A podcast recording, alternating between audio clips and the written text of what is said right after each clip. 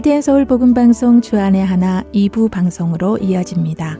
주안의 하나 2부에는 매일의 삶을 말씀으로 살아내는 살며 생각하며와 은혜의 설교 그리고 에베소서 강해가 준비되어 있습니다. 먼저 주님과 동행하는 성도의 삶 속에서 깨닫는 은혜를 나누는 시간 살며 생각하며로 이어집니다. 오늘은 누저지 봉사자 임경빈 성도가 진행합니다.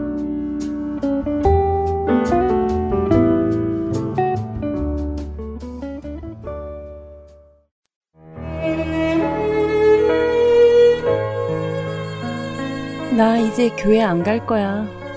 교회 다니는 거 생각해 봐야겠어. 왜요, 형님? 교회 다니는 사람들은 입으로만 사랑, 사랑하면서 가식 떨고 교회 가면 스트레스만 더 받고 와. 퉁명스레 말하는 그녀를 보며 나들으라고 하는 소린가 싶어서 은근 기분이 상하고 화도 나는데 애써 참아봅니다. 한두 번 듣는 소리도 아닌데 언젠가부터 그런 말들이 마음에 걸려서 넘어가질 않고 가슴 한켠에 하나 둘씩 쌓여가기 시작했습니다. 도대체 왜 저러지? 아휴, 그만 보고 싶다. 내가 복음의 씨는 뿌렸으니까 하나님이 잘하게 하시겠지. 더 이상은 내 소관이 아니야. 나도 할 만큼 했어. 하나님이 택한 사람이면 어떻게든 돌아오겠지. 마음속에 이런저런 원망 섞인 생각들이 저를 더 힘들게 합니다. 예전 같으면 어르고 달래서 마음을 위로해주곤 했는데 이번에는 그렇게 하고 싶지 않았습니다. 형님이 정 그렇게 생각되면 하고 싶은 대로 해요. 그치만 앞으로 일어나는 일들은 난 책임 못 져요. 무슨 소리야? 재수없게. 지금 나 협박해? 내가 교회 가고 싶으면 가는 거고, 안 가고 싶으면 안 가는 거지. 동서 하나님은 사람 협박하는 그런 하나님이야? 쏘아붙이는 그녀에게, 형님, 하나님은 무당이 아니에요. 하나님은 사랑의 하나님이시기도 하지만 공의의 하나님이시기도 해요. 하나님에 대한 이런 저런 말들을 해주었지만 개운치 않은 상태로 집에 돌아와 내가 했던 말들을 생각해 보니 구구절절 맞는 말이었습니다. 그런데도 제 마음은 여전히 무거웠습니다. 이런 저에게 하나님은 어떤 것이 잘못되었는지 성경 말씀으로 보여주셨습니다.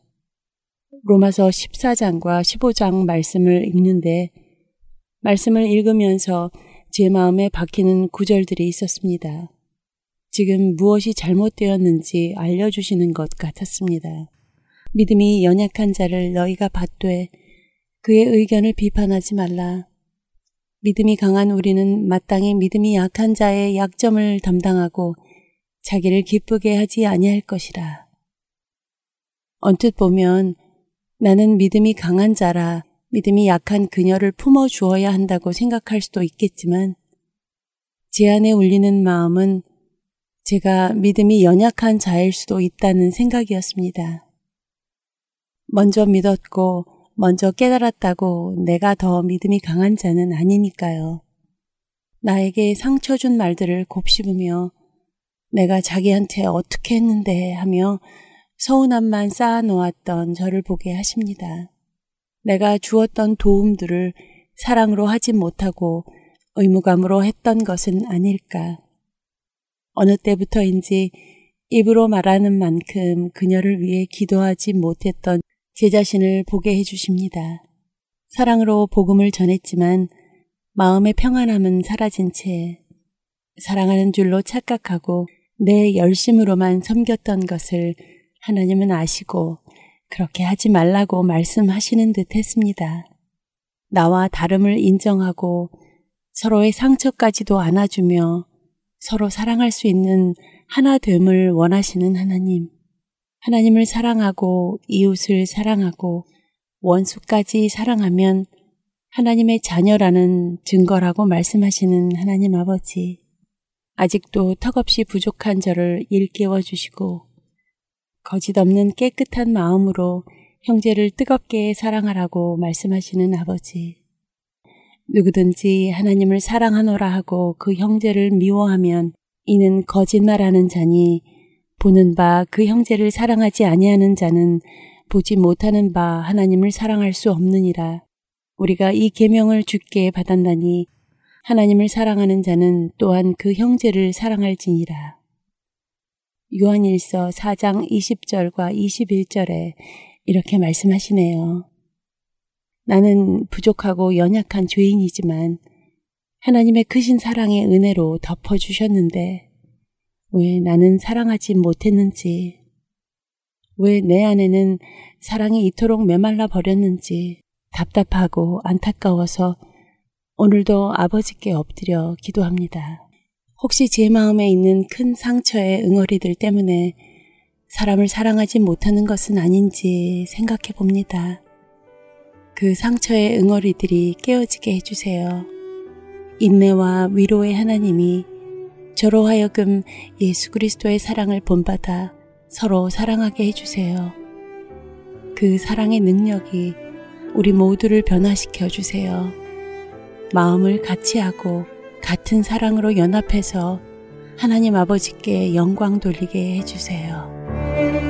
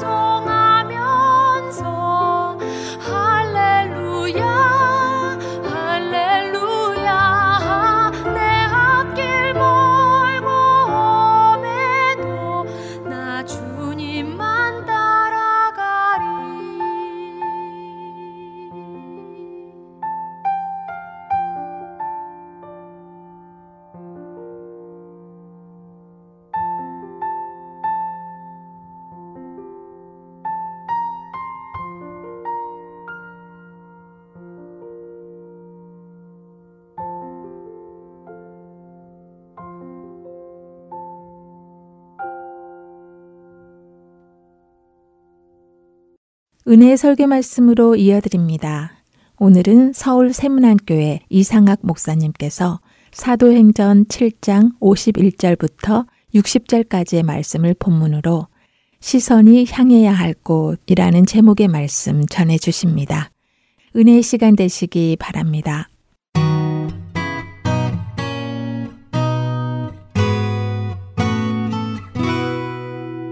하나님께서 오늘 우리에게 주시는 말씀은 사도행전 7장 51절부터 60절까지 말씀입니다.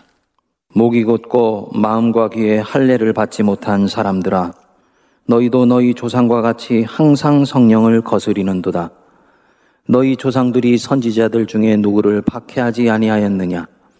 의인이 오시리라 예고한 자들을 그들이 죽였고 이제 너희는 그 의인을 잡아준 자요 살인한 자가 되나니 너희는 천사가 전한 율법을 받고도 지키지 아니하였도다 하니라.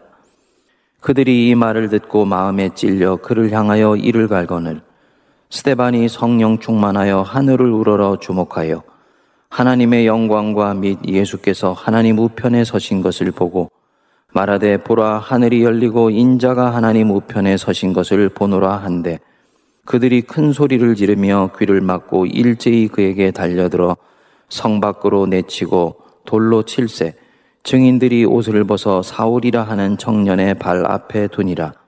그들이 돌로 스테반을 치니 스테반이 부르짖어 이르되 주 예수여 내 영혼을 받으시옵소서 하고 무릎을 꿇고 크게 불러 이르되 주여 이 죄를 그들에게 돌리지 마옵소서. 이 말을 하고 자니라. 아멘. 하나님께서 자기 택하신 백성을 이끌어 가시는 이치를 살펴보노라면 때때로 고개가 갸우뚱거려지는 경우들이 있습니다. 우리를 너무너무나 사랑하신다고 말씀하시는데 그 사랑하시는 사람을 굉장히 고생하도록 놔두시는 경우도 있고요.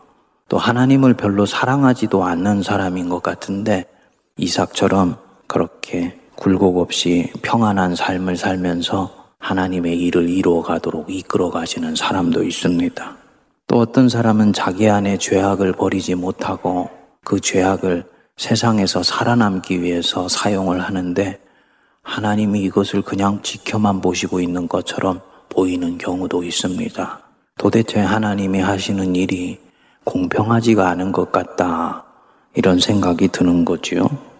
우리가 이렇게 저렇게 인생을 살면서 하나님에 대해서 가지고 있는 온갖 의문들이 오늘 우리가 묵상하는 이 스테반의 순교 장면을 보면 겸손히 내려놓아지게 됩니다.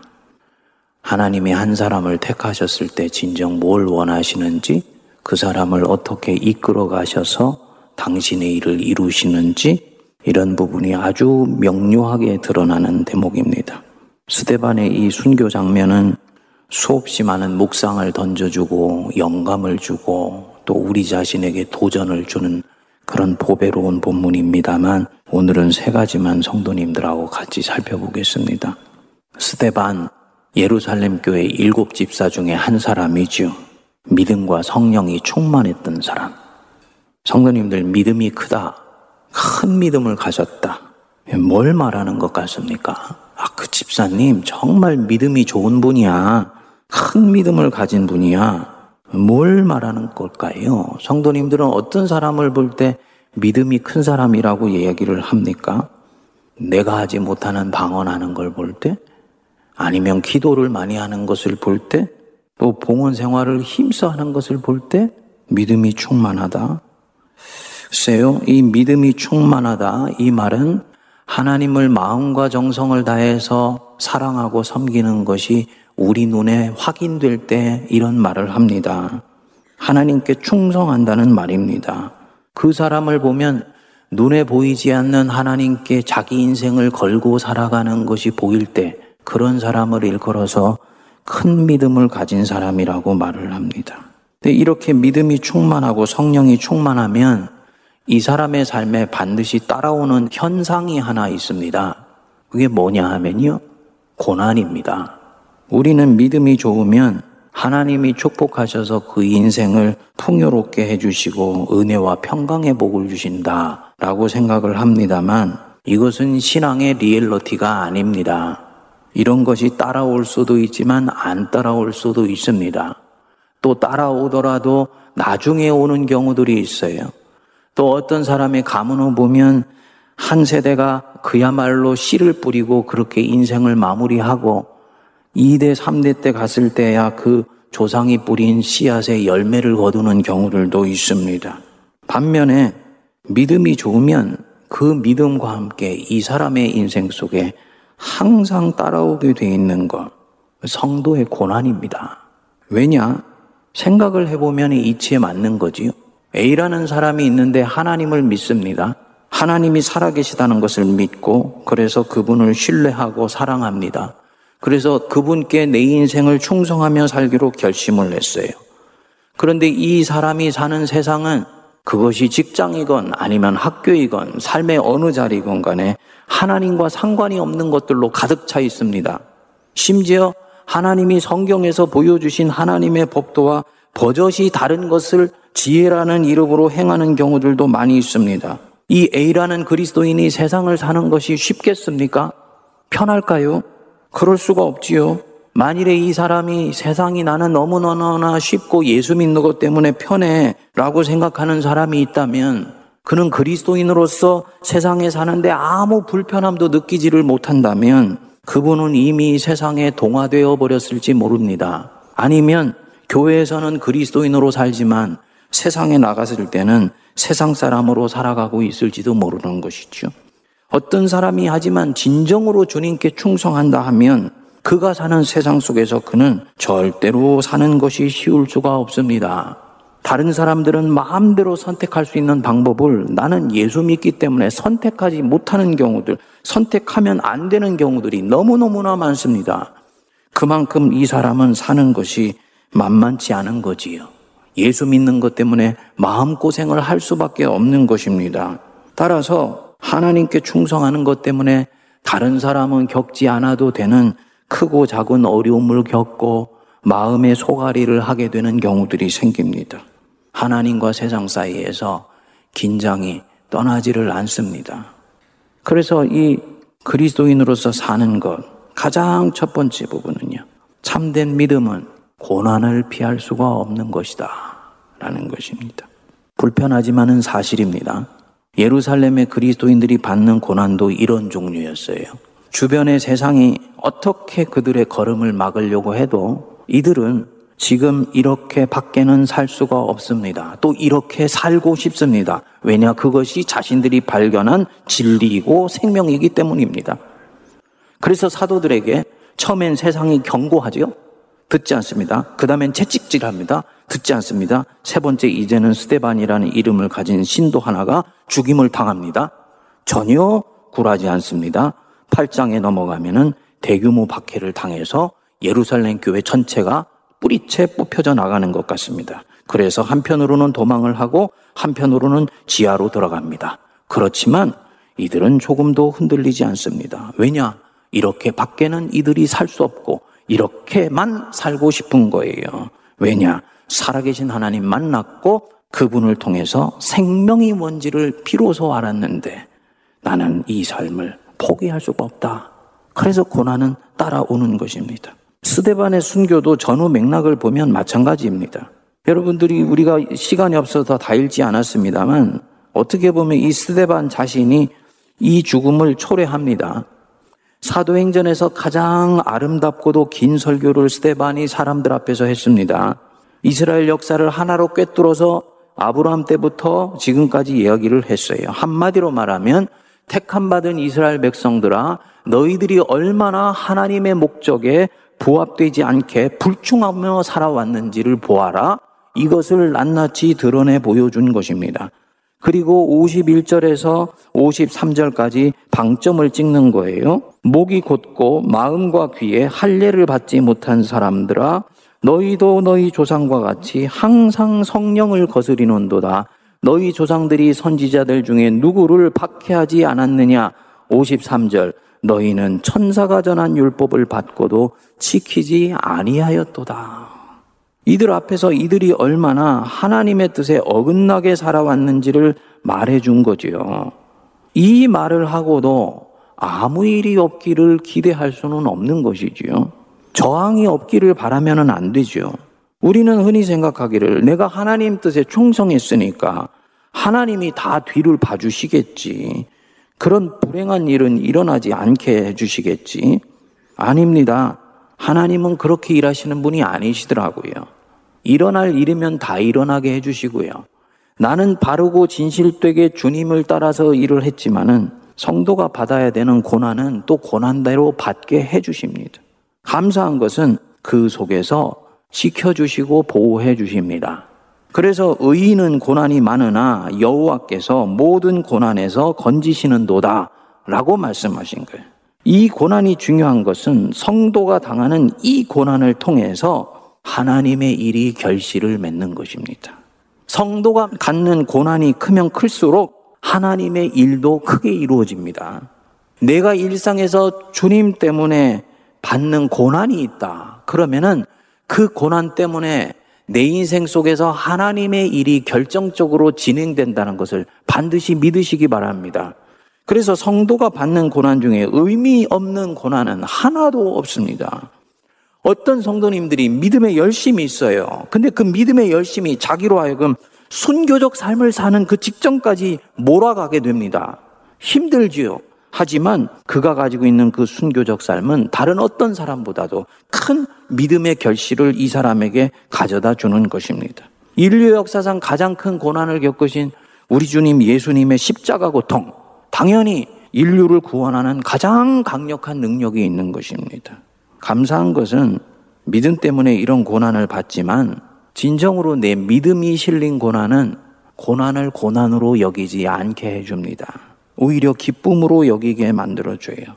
청년 시절 많은 청년들이 함께 청년부 사역을 하다 보면 기도 많이 하라 그러면 꺼리는 경우들이 있습니다. 왜 그러냐? 목사님 기도하다가 하나님이 저보고 아프리카 가서 선교하다가 순교하라 그럴까 굉장히 기도의 능력이 있다는 걸 아는 거죠. 하나님 살아계시다는 걸 아는 거예요. 그래서 저는 그때마다 얘기를 합니다. 걱정하지 마. 아직 그 믿음으로는 하나님이 아프리카 안 보내셔. 보내실 때는 네 안에 자원한 마음을 넣어서 보내시고 그리고 네가 순교하게 될 때는 그것이 순교라고 생각되지도 않을 정도로 너에게 하나님이 천사의 두루마기를 보내셔서 너를 보호하실 거다.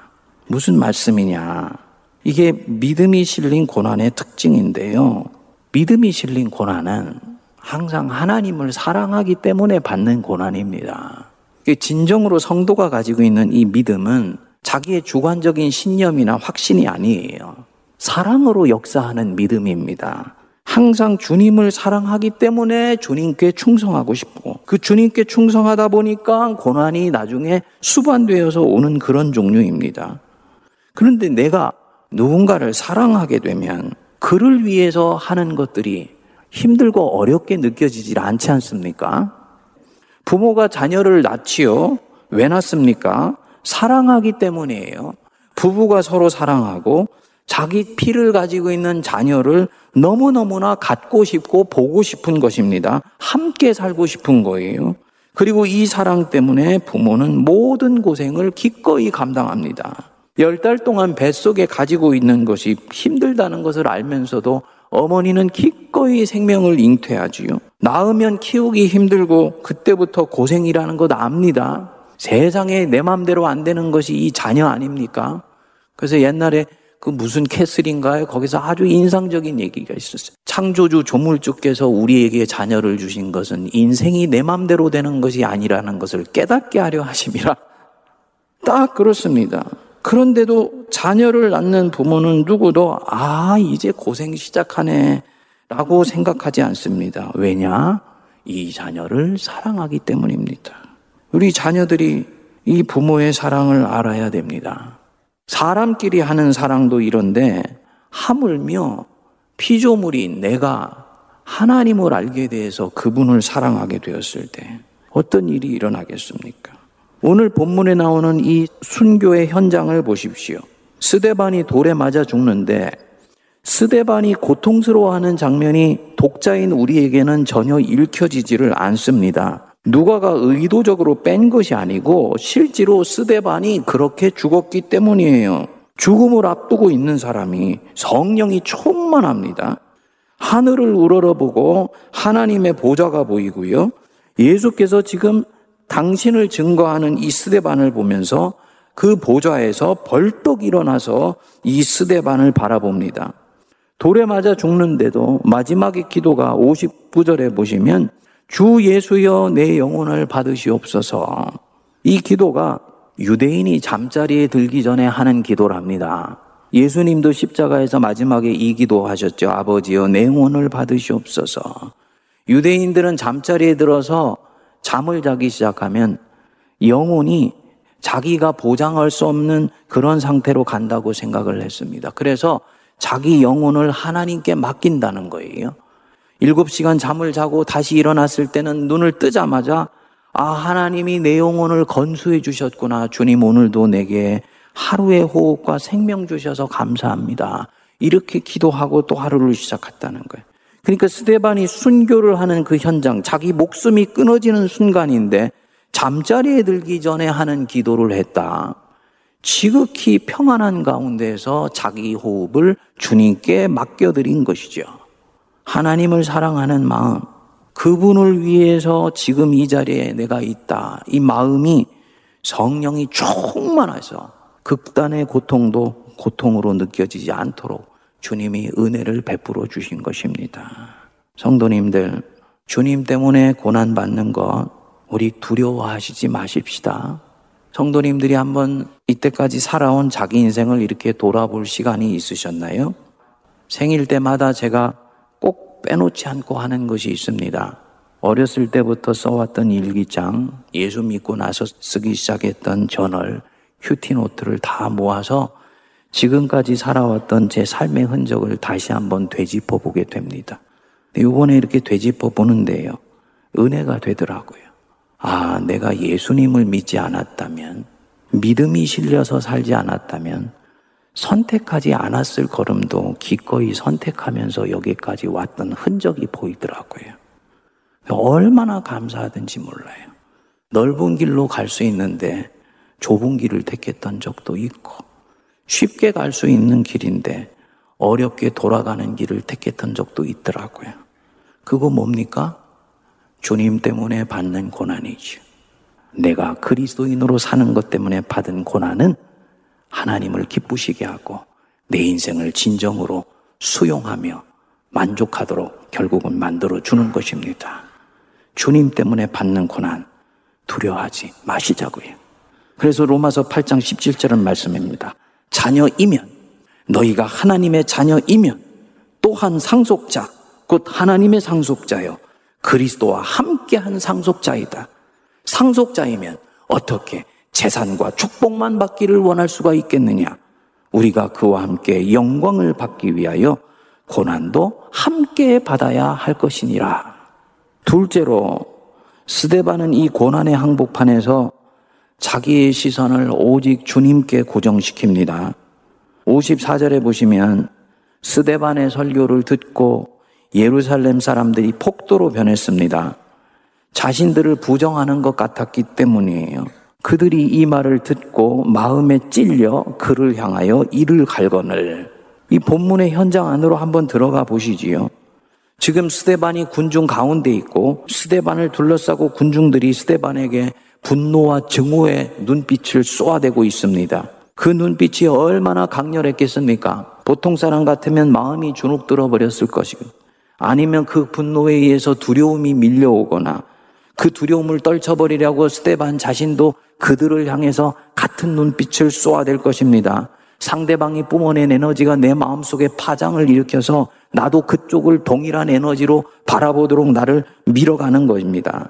그런데 55절을 보면 스데반이 성령 충만하여 하늘을 우러러 주목하여 하나님의 영광과 및 예수께서 하나님 우편에 서신 것을 보았다. 스데반은 어디를 보고 있습니까? 그의 시선은 하늘을 향하고 있습니다. 사람들은 자기를 잡아먹을 듯이 지켜보고 있는데 그의 시선은 하늘을 바라보고 있는 것입니다. 그가 계속해서 말하지요. 보라, 하늘이 열리고 인자가 하나님 우편에 서신 것을 보노라. 지금 이 누가가 본다는 단어를 의도적이고 반복적으로 쓰고 있는 것이 보이시나요? 누가가 이런 고난이 닥쳐와서 죽음 직전까지 몰려있는 한 사람을 추적해내면서 그 그리스도인의 시선이 어디를 향하고 있는지를 너희들이 빨리 알아차려야 된다. 그리스도인의 시선은 이런 가운데서도 하나님을 향해야 되는 것이다. 너희 시선을 하나님께 향해라. 우리에게 가르쳐 주는 것입니다. 58절 이유가 더욱더 압권입니다. 성 밖으로 데려가서 돌로 칩니다. 근데 돌팔매질을 당한다? 처음에 맞았던 그 기억이요. 두 번째 날아올 때는 더 두려움으로 느껴지고 세 번째 날아올 때는 공포심으로 느껴져서 나중에는 돌멩이가 아니라 바위 덩어리가 내게로 날아오는 것처럼 느껴질 것입니다. 두려워서 눈을 감고 있지만 내 영혼의 시선은 그 돌멩이를 향하고 있어요. 그런데 놀랍게도 이 스데반의 시선은 날아오는 돌들을 향해서 자기 시선이 가 있지 않습니다. 저 위에 계신 예수 그리스도, 자기 내면 깊숙한 곳에서 자기를 이끌어 주시는 그 주님께 향해 있습니다. 그렇기 때문에 이 스데반이 죽는 순간에도 조용히 기도할 수 있는 거예요. 조금만 우리를 힘들게 하는 것이 있으면 거기에 온 신경이 다 가 있는 우리 자신을 얼마나 부끄럽게 하는지 모릅니다. 고난을 이기느냐, 그 고난에 의해서 삼켜지느냐, 관건은 다른 데 있는 것이 아닙니다. 그 고난의 순간에 나의 시선이 어디를 향해 있느냐, 이것에 달려 있습니다. 내 시선이 나를 내리 쪼아보는 거기에 가 있느냐, 날아오는 인생의 돌멩이에 내 모든 신경이 가 있느냐, 아니면 그 순간에도 내 시선은 나를 붙들고 계신 하나님께 집요하게 고정되어 있느냐? 여기에 달려 있습니다. 그런데 사람은 더 커 보이는 것이 나타나면 거기에 시선을 주잖아요. 수없이 많은 사람 중에 나는 가장 내게 커 보이는 사람에게 먼저 주목합니다. 이때까지 주님만 있으면 무조건 안전하다고 생각했던 사람이 시선을 바꿨다? 그 얘기는 이 사람의 믿음이 다른 곳으로 옮겨갔다 그 얘기입니다.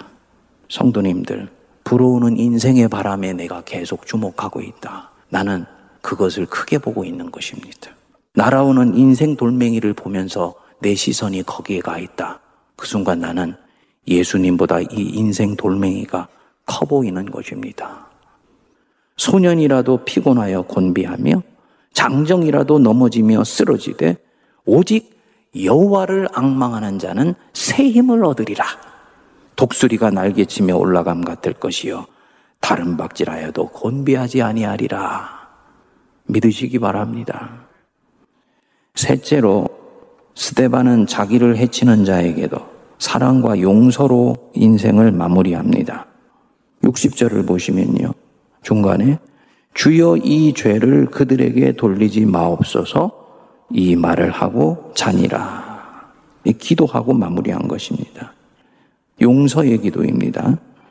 사실 주전 1세기부터 스데반이 순교하는 이때까지 이스라엘에는 굉장히 많은 순교자들이 나왔다고 그럽니다.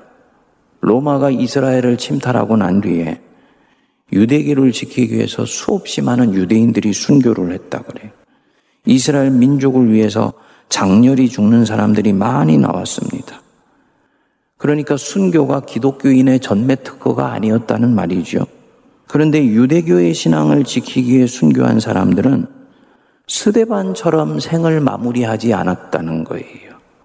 마카비서 7장에 보면 하나님이 우리 민족을 저버리셨다고 생각하지 마라. 그분이 전능하신 능력으로 어떻게 너와 네 후손들을 고문하실지 이제부터 한번 지켜보아라. 자기를 죽이고 처형하려고 한 사람들에게 저주를 퍼부으면서 삶을 마무리했다 그럽니다. 칼에는 칼로, 일에는 이로 갚고자 한 것입니다. 그런데 이 인류 역사상 있었던 순교자 중에서 기독교의 첫 번째 순교자, 스데반은 전혀 다르게 죽는 것입니다. 자신을 돌로 쳐 죽인 사람들을 품고 용서해 달라고 기도하고 생을 마무리하는 거지. 예수님의 계명을 진정 자기 안에 체화한 것입니다. 원수를 원수로 갚지 말고 너를 미워하는 자를 위하여 기도해라. 성도님들, 이것이 기독교 영성입니다.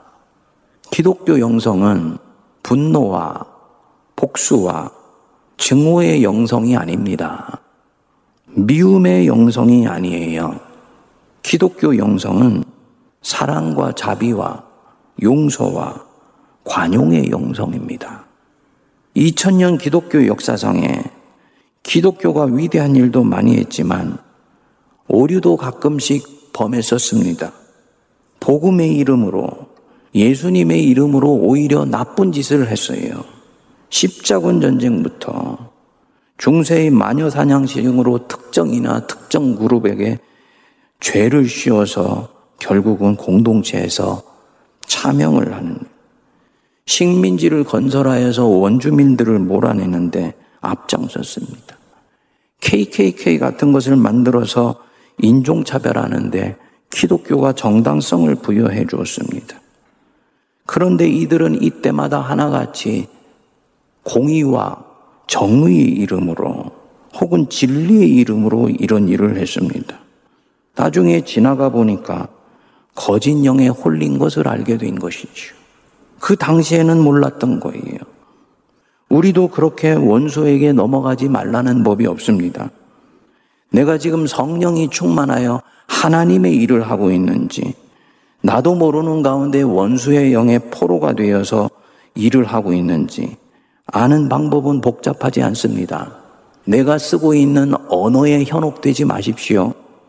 하나님이라는 말을 내가 입 밖으로 많이 내뱉고 있다.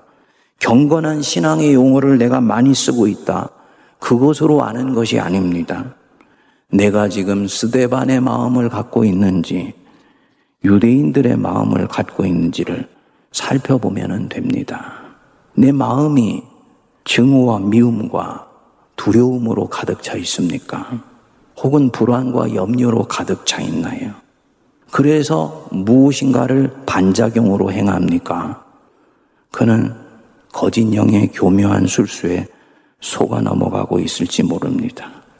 내 안에 사랑과 희락과 화평, 오래 참음, 자비, 양선, 충성, 온유, 절제, 하나같이 연약해 보이지만 따스하고 보듬고 품고 기다려주는 이 어버이날이지만은 어버이가 자녀에게 가지고 있는 바로 그 심성이에요.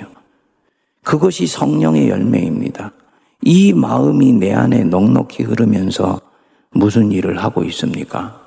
그는 누가 뭐라 해도 그리스도인으로 성령이 충만하여서 주님 일을 하고 있는 것입니다.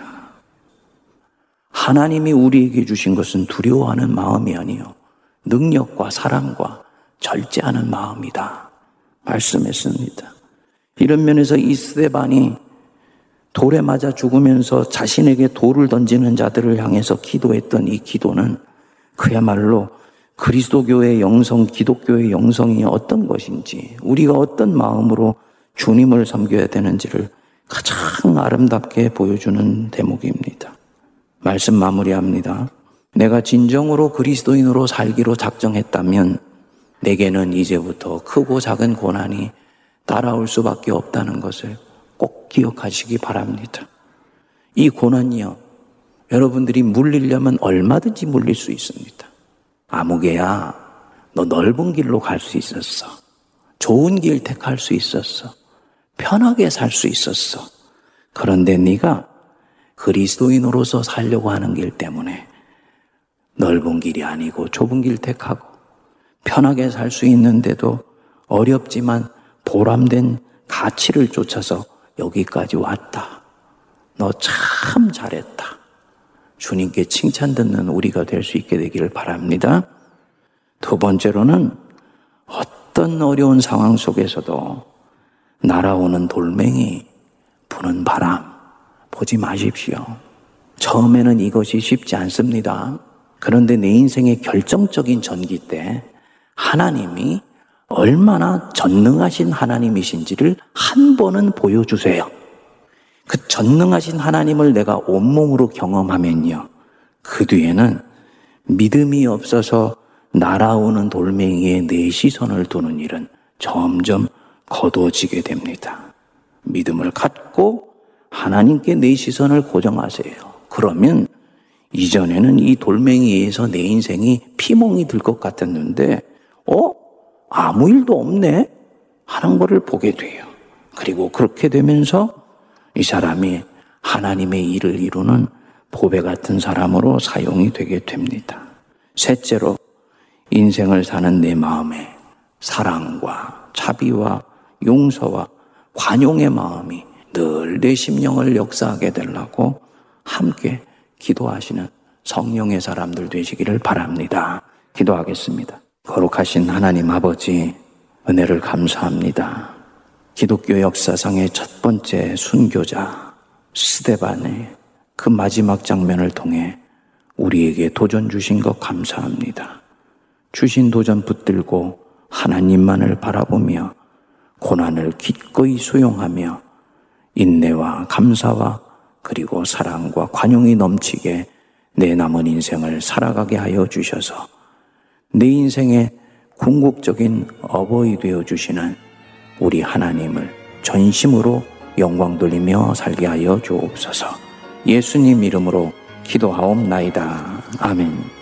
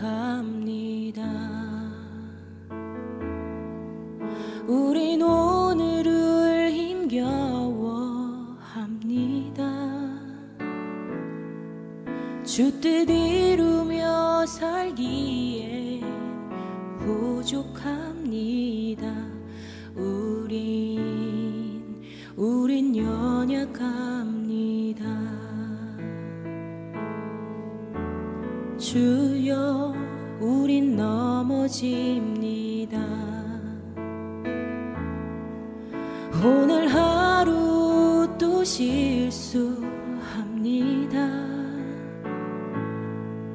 주의 구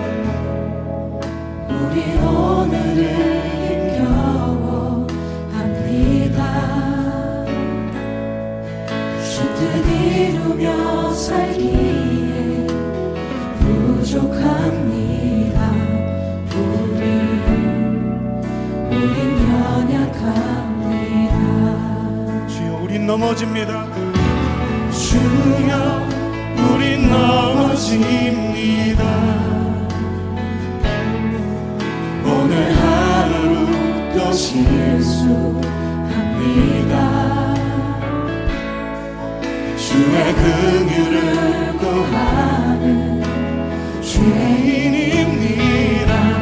우리 주만 바라보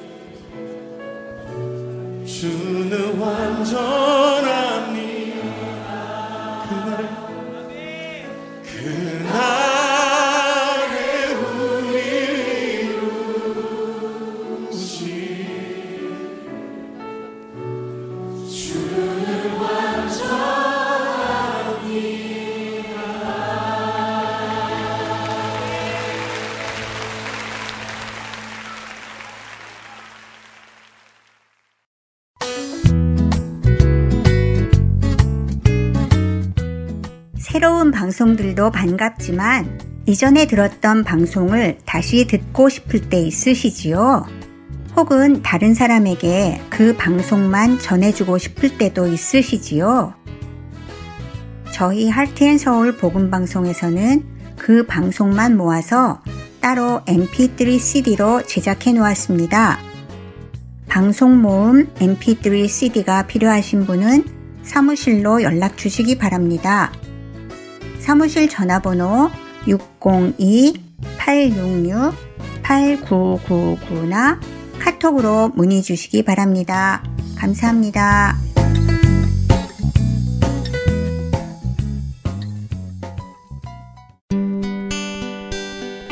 기쁜 소식 사랑으로 땅끝까지 전하는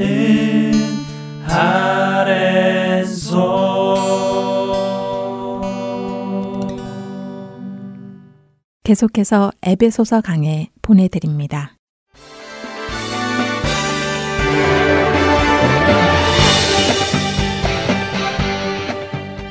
할텐 서울 복음 방송 청취자 여러분 안녕하세요. 에베소 강의 정진은 목사입니다. 저희는 사실 얼마 전에 부활절을 지나왔습니다. 저는 부활절 때마다 제 안에 항상 remind 되는 한 이야기가 있습니다. 아마 이 이야기를 들어보신 분도 많이 계실 거예요. 바로 요코이 동굴 이야기입니다.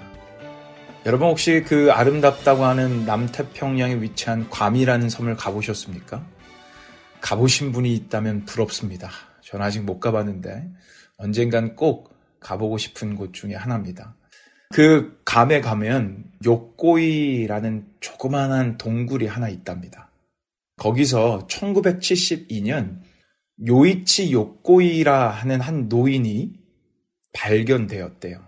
그래서 그때부터 그 동굴의 이름이 바로 욕고이 동굴이 되었습니다. 아, 이분은 사실 2차 세계대전의 한창일 때 괌에 배치된 일본 군인이었답니다. 근데 그 전쟁이 무서워서 그 전쟁을 피해서 그 동굴에 숨어 지낸 거예요. 근데 그분이 거기 동굴에 숨어서 홀로 지낸 지가 30년이 지났음에도 불구하고 그러면 이미 전쟁이 다 끝났거든요. 이미 전쟁은 다 끝난 후예요. 근데 그렇게 30년이 지난 후 그 섬 원주민에게 1972년에 피골이 상접하고 사람 같지 않은 모습으로 발견됐다고 합니다. 그래서 정말 이 욕고이라는 분을 처음 발견한 분은요, 사람인 줄 몰랐고 동물인 줄 알았대요. 근데 여러분, 왜 이 일본 군사였던 이 노인이 외로이 홀로 그 초라한 동굴에서 30년이라는 세월을 보내는 줄 아십니까? 그분이 그렇게 얘기하셨습니다. 그 노인은 아직도 전쟁 중인 줄 알았답니다. 그래서 산에 내려가면 전쟁통에 죽을 것 같아서 숲속 그 동굴에서 30년을 두려움에 떨며 아직도 전쟁 중이라고 생각하며 지낸 거예요. 이게 얼마나 안타까운 얘기예요. 전쟁은 이미 30년 전에 끝났거든요. 근데 이 분은 30년을 홀로 전쟁 가운데 홀로 사신 거예요. 죽음에 대한 불안과 공포에 쌓여서 외로움 속에 말이에요. 근데 복음서에 가보면요. 이와 비슷한 이야기가 나옵니다. 바로 예수님의 부활하심을 전혀 믿지 못하고 슬픔과 두려움과 좌절에 빠진 제자들의 모습이 나와요. 아, 우리가 아는 것처럼 제자들은 예수님과 동고동락한 그것도 3년 동안 그런 사람들이었죠. 그리고 예수님의 놀란 권능들을 눈앞에서 직접 다 본 사람들이었어요. 그리고 그들은요, 분명히 예수님께서 몇 번씩이나 내가 십자가에 달려 죽을 거지만 3일 만에 반드시 부활할 거다. 그러니 갈릴리로 가 있어라. 라고 몇 번씩이나 들었던 자들이에요. 십자가 지식이 전날 밤에도 예수님 말씀하셨어요. 그런데 이들은요, 전혀, 전혀 그 예수님의 말씀을 믿지 못해요. 요한복음 20장 19절에 가보면요, 이들은요, 두려워서 숨습니다. 이들이 모여 있는데요, 두려워서 문을 잠궜다라고 얘기하고 있어요. 그리고 그렇게 슬퍼하고 두려워하고 있는 그들에게 예수님의 부활하심을 목격한 마리아가 찾아가자 그들은 뭐라고 반응했는지 아십니까? 마리아가 찾아가서 말합니다. 예수님 부활하셨습니다. 근데 그들은요, 그런 마리아에게 이 사람 미쳤네. 누가복음 24장 11절에 보면요. 허탄한 듯이 믿지 않으려고 한다라고 얘기해요. 영어로 보면 넌센스라고 얘기해요. 정신 나간 소리다. 한마디로 미친 소리다. 그렇게 수도 없이 예수님이 나는 부활할 거다라고 말씀하셨고 진짜 말씀하신 그대로 그것을 목격한 사람이 얘기했는데도 제자들은 전혀 믿지 않습니다. 근데 더 재미난 건 뭔지 아세요? 나중에 제자들이요. 부활의 예수님을 실제로 만나요. 그런데도 이들은요. 슬픔과 좌절과 그 패배와 두려움에서 벗어나지 못하고 요한복음 21장에 가보면 부활하신 예수님을 만났음에도 원래 직업이었던 워브로 돌아가요. 만났으면서 부활의 예수님을 만났으면서도 그들은 온전히 믿지 못하고 철저한 패배자와 좌절자로 나오고요. 소망 없는 옛 모습으로 돌아갑니다. 제가 서두에 나눈 이 욕고의 동굴 이야기 비슷하지 않습니까? 욕고의 노인은요, 전쟁이 끝났음에도 불구하고 두려움과 공포에 휩싸여서 또 그 의심에 빠진 채 30년을 동굴에 갇혀 지내요. 전쟁은 끝났는데도 말이에요. 나갔으면, 내려갔으면 자유롭게 사람처럼 살았을 텐데 30년 동안 동굴에 동물처럼 갇혀서 완전히 패배자로, 도망자로, 좌절자로 살아갑니다. 그 모습과 부활의 소식을 듣고도 믿지 못한 채 두려움에 사로잡힌 제자들의 모습이 너무나 닮아 있지 않습니까? 사랑하는 청취자 여러분 어떻습니까? 여러분은 예수 그리스도의 부활하심을 믿으십니까? 제가 여러분들을 다 모르겠어요. 그런데 저는 정말로 믿습니다. 아니 믿어 의심치 않습니다. 그런데 사실 저의 모습을 보면 저도 예수님의 부활을 듣고도 믿지 못하고 패배자처럼 살아갔던 제자들처럼 전쟁이 끝났음에도 불구하고 동굴에 갇혀 지냈던 그 욕고의 그 노인본처럼 살아갈 때가 많음을 봅니다. 성경에서요, 부활을 설명할 때 분명하게 함께 나오는 단어가 다섯 가지가 있는데요. 그 다섯 가지가 뭐냐면 생명, 소망, 평강, 기쁨, 승리예요. 다시 한번 제가 읽어드릴게요. 성경에서 부활을 설명할 때 나오는 다섯 가지 단어예요. 생명, 소망, 평강, 기쁨, 승리. 예수님의 부활을 참되게 믿는 자들에게는요, 이 다섯 가지가 넘쳐날 수밖에 없다라는 거예요. 생명력이 있어야 되고, 소망이 넘치고, 평강이 있고, 기쁨이 넘치고, 승리가 넘쳐야 된다는 거예요. 근데 제 삶을 보아도 세상의 소리에 주눅들고 비교의식에 사로잡혀서 패배자처럼 살아가고 제 유혹에 넘어지고 평강하긴커녕 불안하고 분노에 휩싸여 살아갈 때가 훨씬 많음을 솔직하게 봅니다.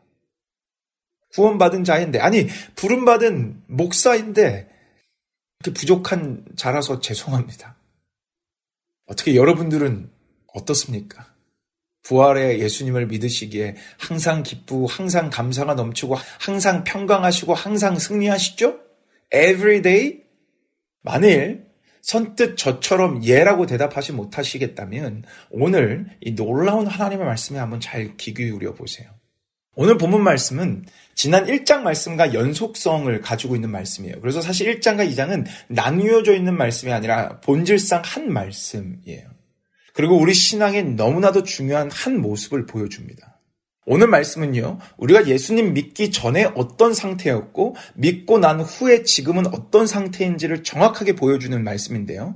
먼저 1절, 2절에 우리가 예수님 믿기 전에 어떤 모습이었는지를 분명하게 보여주십니다. 한번 들어보세요. 그는 허물과 죄로 죽었던 너희를 살리셨도다. 그때의 너희는 그 가운데서 행하여 이 세상 풍조를 따르고 공중의 권세 잡은 자를 따랐으니 곧 지금 불순종의 아들들 가운데서 역사하는 영이라. 그는 허물과 죄로 죽었던 너희를 살리셨도다. 잘 한번 생각해 보세요. 믿기 전에 우리의 모습이 어떻답니까? 분명하게 두 번이나 우리에게 강조해서 말씀하는 건 우리는 죽었던 자였다라는 거예요. 그리고 그 죽었던 자의 모습이 어떤 모습이었냐면 사단에게 약한 영들에게 휘둘리는 그래서 악한 영들이 이끄는 대로 끌려 다닐 수밖에 없었던 그런 모습이었다는 거예요. 그것을 3절에서는 이렇게 말씀해 줍니다. 한번 들어보세요. 전에는 우리도 다 그 가운데서 우리의 육체의 욕심을 따라 지내며 육체와 마음에 원하는 것을 하여 다른 이들과 같이 본질상 진노의 자녀이었더니 그러니까 내 원함을 따라 사는 모습이었대요. 내 육체의 정욕을 따라, 내 육체의 원함을 따라 사는 모습. 두려워하고 좌절하고 분노하고 불평하고 원망하고 시기하고 미워하고 용서하지 못하고 내 욕심으로 살아갔던 그 모습, 그 모습이 구원받기 전의 모습이었대요. 어디서 많이 들어본 모습 아닙니까? 이게 분명히 구원받기 전, 예수님 믿기 전의 모습이래요. 그렇다면 이 모습이 우리의 모습인가요, 지금의? 아니에요. 지금의 모습이면 안 돼요. 그런데 우리에겐 여전히 이 모습이 남아 있어요. 육체의 마음에 원하는 것을 따라 사는 모습. 마치 모든 전쟁이 끝났지만 죽음이 두려워서 동굴에 갇힌 채 살았던 노인의 모습처럼. 부활의 소식을 들었고 심지어 부활의 주님을 만나 보았지만 여전히 두려워해서 옛 자아의 모습으로 돌아갔던 그 제자들처럼 그 모습이 여전히 우리에게 믿기 전의 모습이 남아있다라는 거예요. 근데 오늘 그 동굴에 숨어 있는 사람들에게 사절부터 반전의 메시지가 선포됩니다. 완전 반전이 일어나요. 저는 오늘 본문이 정말 너무 멋지다라고 생각해요. 근데 이 한글 성경으로는 이 원문을 뜻을 잘 번역하지 못했어요. 잘 그 맛을 살려내지 못했어요. 3절까지 보면 좌절인데요. 4절에서 이렇게 분위기가 반전됩니다. 제가 세 번역으로 읽어드릴게요. 한번 들어보세요. 그러나 하나님은 자비가 넘치는 분이셔서 우리를 사랑하신 그 크신 사랑으로 말미암아. 여러분 첫 시작이 어떻게 되죠? 제가 뭐라고 읽었어요? 그러나 하나님은 영어로 보면 but God 저는 모든 성경에 가장 아름다운 단어가 있다면 이 단어라고 생각해요. But God. 모든 성경에 반전의 단어가 있다면 바로 이 단어라고 생각해요. 그러나 하나님은 기독교 신앙의 정수이자 부활의 정수를 보여줄 수 있는 단어. 그러나 하나님은 우린 분명 내 욕망을 따르는 자요 두렵고 좌절하고 본질상 진노의 자녀의 모습이었지만 그러나 하나님이 그 예수님을 죽으심에서 일으키신 것처럼 그러나 하나님이 바로 우리도 그 죽음에서 그 진노에서 그 두려움에서 그 욕망을 쫓는 그 옛 자아의 모습에서 그러나 하나님이 우리를 건져내셨다. 우리에게 새 생명을 주셨다. 라고 말씀하시는 거예요. 믿음으로 선포합니다. 여러분 들어보세요. 그러나 하나님은 자비가 넘치는 분이셔서 우리를 사랑하신 그 크신 사랑으로 말미암아 허물로 죽은 우리를 그리스도와 함께 살리셨고 너희가 은혜로 구원을 얻은 것이라. 할렐루야. 허물로 죽은 우리를, 죽은 우리를, 욕망을 따라 살아가는 우리를, 죄된 모습으로 허우적대는 우리를, 아직도 동굴 속에서 부활하신 주님이 계심에도 불구하고 부활하신 주님을 믿는다고 하면서도 여전히 우리가 죄 가운데 거한다라고 생각하는 우리를 그러나 하나님은 함께 예수 그리스도와 함께 살리셨다. 할렐루야. 그래서 우리를 사망에서 생명으로 옮기셨고요. 좌절에서 기쁨으로 옮기셨고요. 두려움에서 평강으로 옮기셨어요. 부활을 믿는다라는 것은 결코 예수님의 부활하셨습니다. 만을 믿는 것이 아니라 그 예수님을 살리신 그 하나님이 나도 그분과 함께 그 죽음에서 그 죄악에서 건져내셨고 우리를 살리셨다. 그래서 나는 더 이상 죽을 자도 죽은 자도 죄의 종노릇 할 자도 아니다. 라는 사실을 믿는 것. 이것이 예수 그리스도의 부활을 믿는 믿음이에요.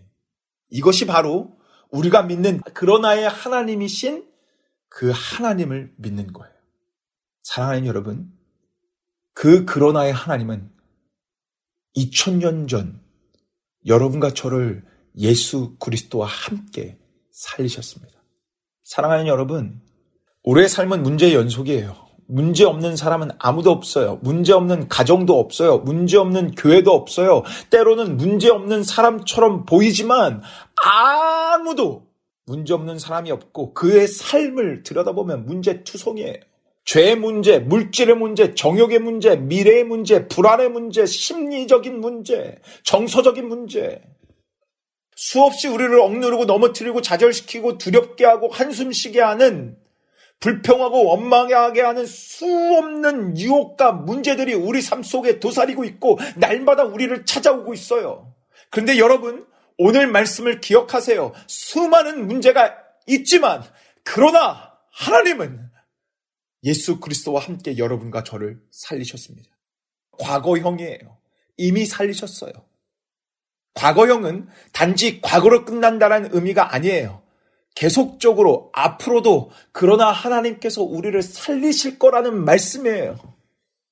그 약속으로, 그 증표로, 그 증명으로 예수님이 부활의 첫 열매로 부활하신 겁니다. 앞으로 수도 없는 수많은 부활의 열매가 맺을 거고요. 여러분과 저의 삶 속에도 수도 없는 부활의 열매가 맺게 그러나의 하나님이 만들어 주실 것입니다. 여러분 생각해 보세요. 예수님 부활하셨다. 그리고 그 예수님이 우리를 살리실 것이다. 이 진리의 말씀 모르는 분 계신가요?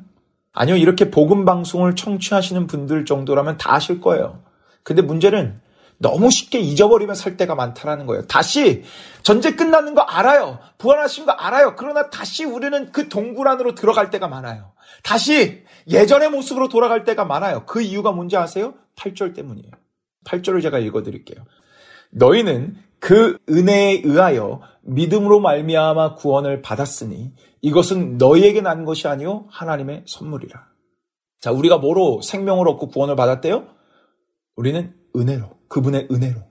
우리가 무엇을 해서가 아니라 지금 우리 1장에서 왔잖아요. 우리 그래서 알잖아요. 이건 전적인 하나님의 은혜라는 거 알잖아요. 그분의 은혜로. 그래서 이것을 하나님의 선물이라고 하는 거예요. 아무도 자랑하지 못한다고 구절에서 말씀하고 있는 거예요. 여러분, 교육학적으로요. 그냥 들은 것은 내 안에 5%만 남는답니다. 그리고 듣고 본 것은 20%가 남는데요. 그리고 보고 듣고 그것을 경험하면 80%가 남는데요. 그런데 우리가 자꾸 까먹는 건 거저받은 은혜이며 선물이기 때문에 까먹는 거예요. 내가 만약에 뭔가를 해서 나의 공로가 조금이라도 들어간다면 우리 안에 더 많은 것들이 기억될 거예요. 내가 노력해서 얻은 거니까. 내가 잘남으로 얻은 거니까. 근데 내가 한 것이 아니라 전적인 하나님께서 하신 거니까. 우리는 자꾸 잊어버리는 거예요. 그래서 우리는요, 매번 반복적으로 이 그러나의 하나님의 그 음성이 우리 귓가에 들려야 되는 거예요. 우리가 매년 부활절을 보내야 되는 이유가 여기 있는 거예요. 우리가 매 순간마다, every moment마다 우리가 그러나의 하나님을 기억해야 되는 이유가 있는 거예요. 우리는 자꾸 잊어버리니까 내가 한 것이 아니기 때문에. 예전에 저희 교회에 노진준 목사님이란 분이 오셔서 말씀을 전해주셨어요. 근데 그분이 설교란 지속적으로 remind 해주는 거다 라고 말씀하시더라고요. 저는 100% 동의합니다. 제가 오늘 여러분들에게 지속적으로 remind 해드리겠습니다. 사랑하는 청취자 여러분, 여러분은 더 이상 동굴 속에 갇혀 지내는 분이 아닙니다. 여러분은 악한 영들에게 끌려다니는 분들이 아닙니다. 여러분은 시기 질투, 믿음, 정욕, 분노, 불평에 사로잡힐 분들이 아닙니다. 왜냐하면 그러나에 하나님께서 그 예수 그리스도를 살리신 하나님께서 여러분을 함께 오늘 건져 내셨기 때문입니다. 그러나에 하나님이 여러분을 또 건지실 것입니다. 병원에서 오랫동안 일하셨던 한 의사분이 이런 이야기를 하셨답니다. 병원에서 불치병을 이길 수 있다 이야기하면 걸어나가지만 이것은 고칠 수 없는 병입니다. 그러면 부축해서 나간다고. 의사가 어떻게 진단하냐, 그리고 그것을 어떻게 전달하냐에 따라 달라진다라고. 오늘 마지막으로 오늘 이 말씀을 붙잡고 그러나의 하나님을 붙잡고 여러분에게 진단 내리겠습니다.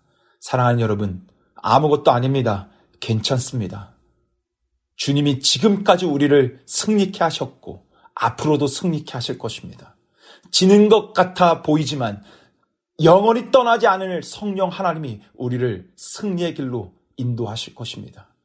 세상이 우리를 억누르는 것 같아 보일 것입니다. 그러나 하나님은 우리를 승리케 하실 것입니다.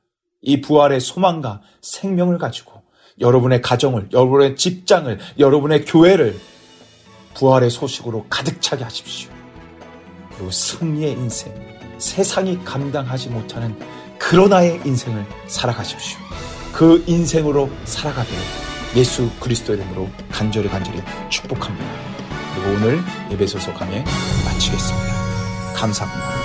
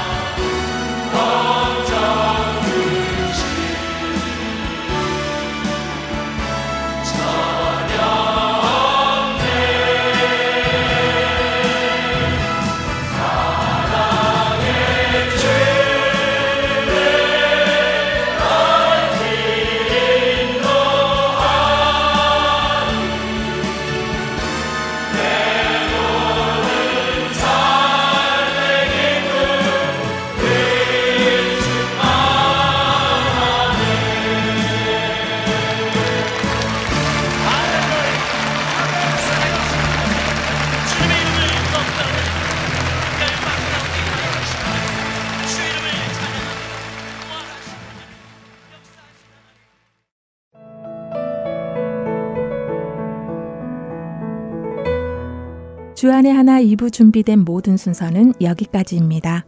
계속해서 주안의 하나 3부로 이어집니다. 주님의 말씀을 더 알아가는 시간 되시길 소망합니다. 저는 다음 시간에 다시 찾아뵙겠습니다. 안녕히 계세요.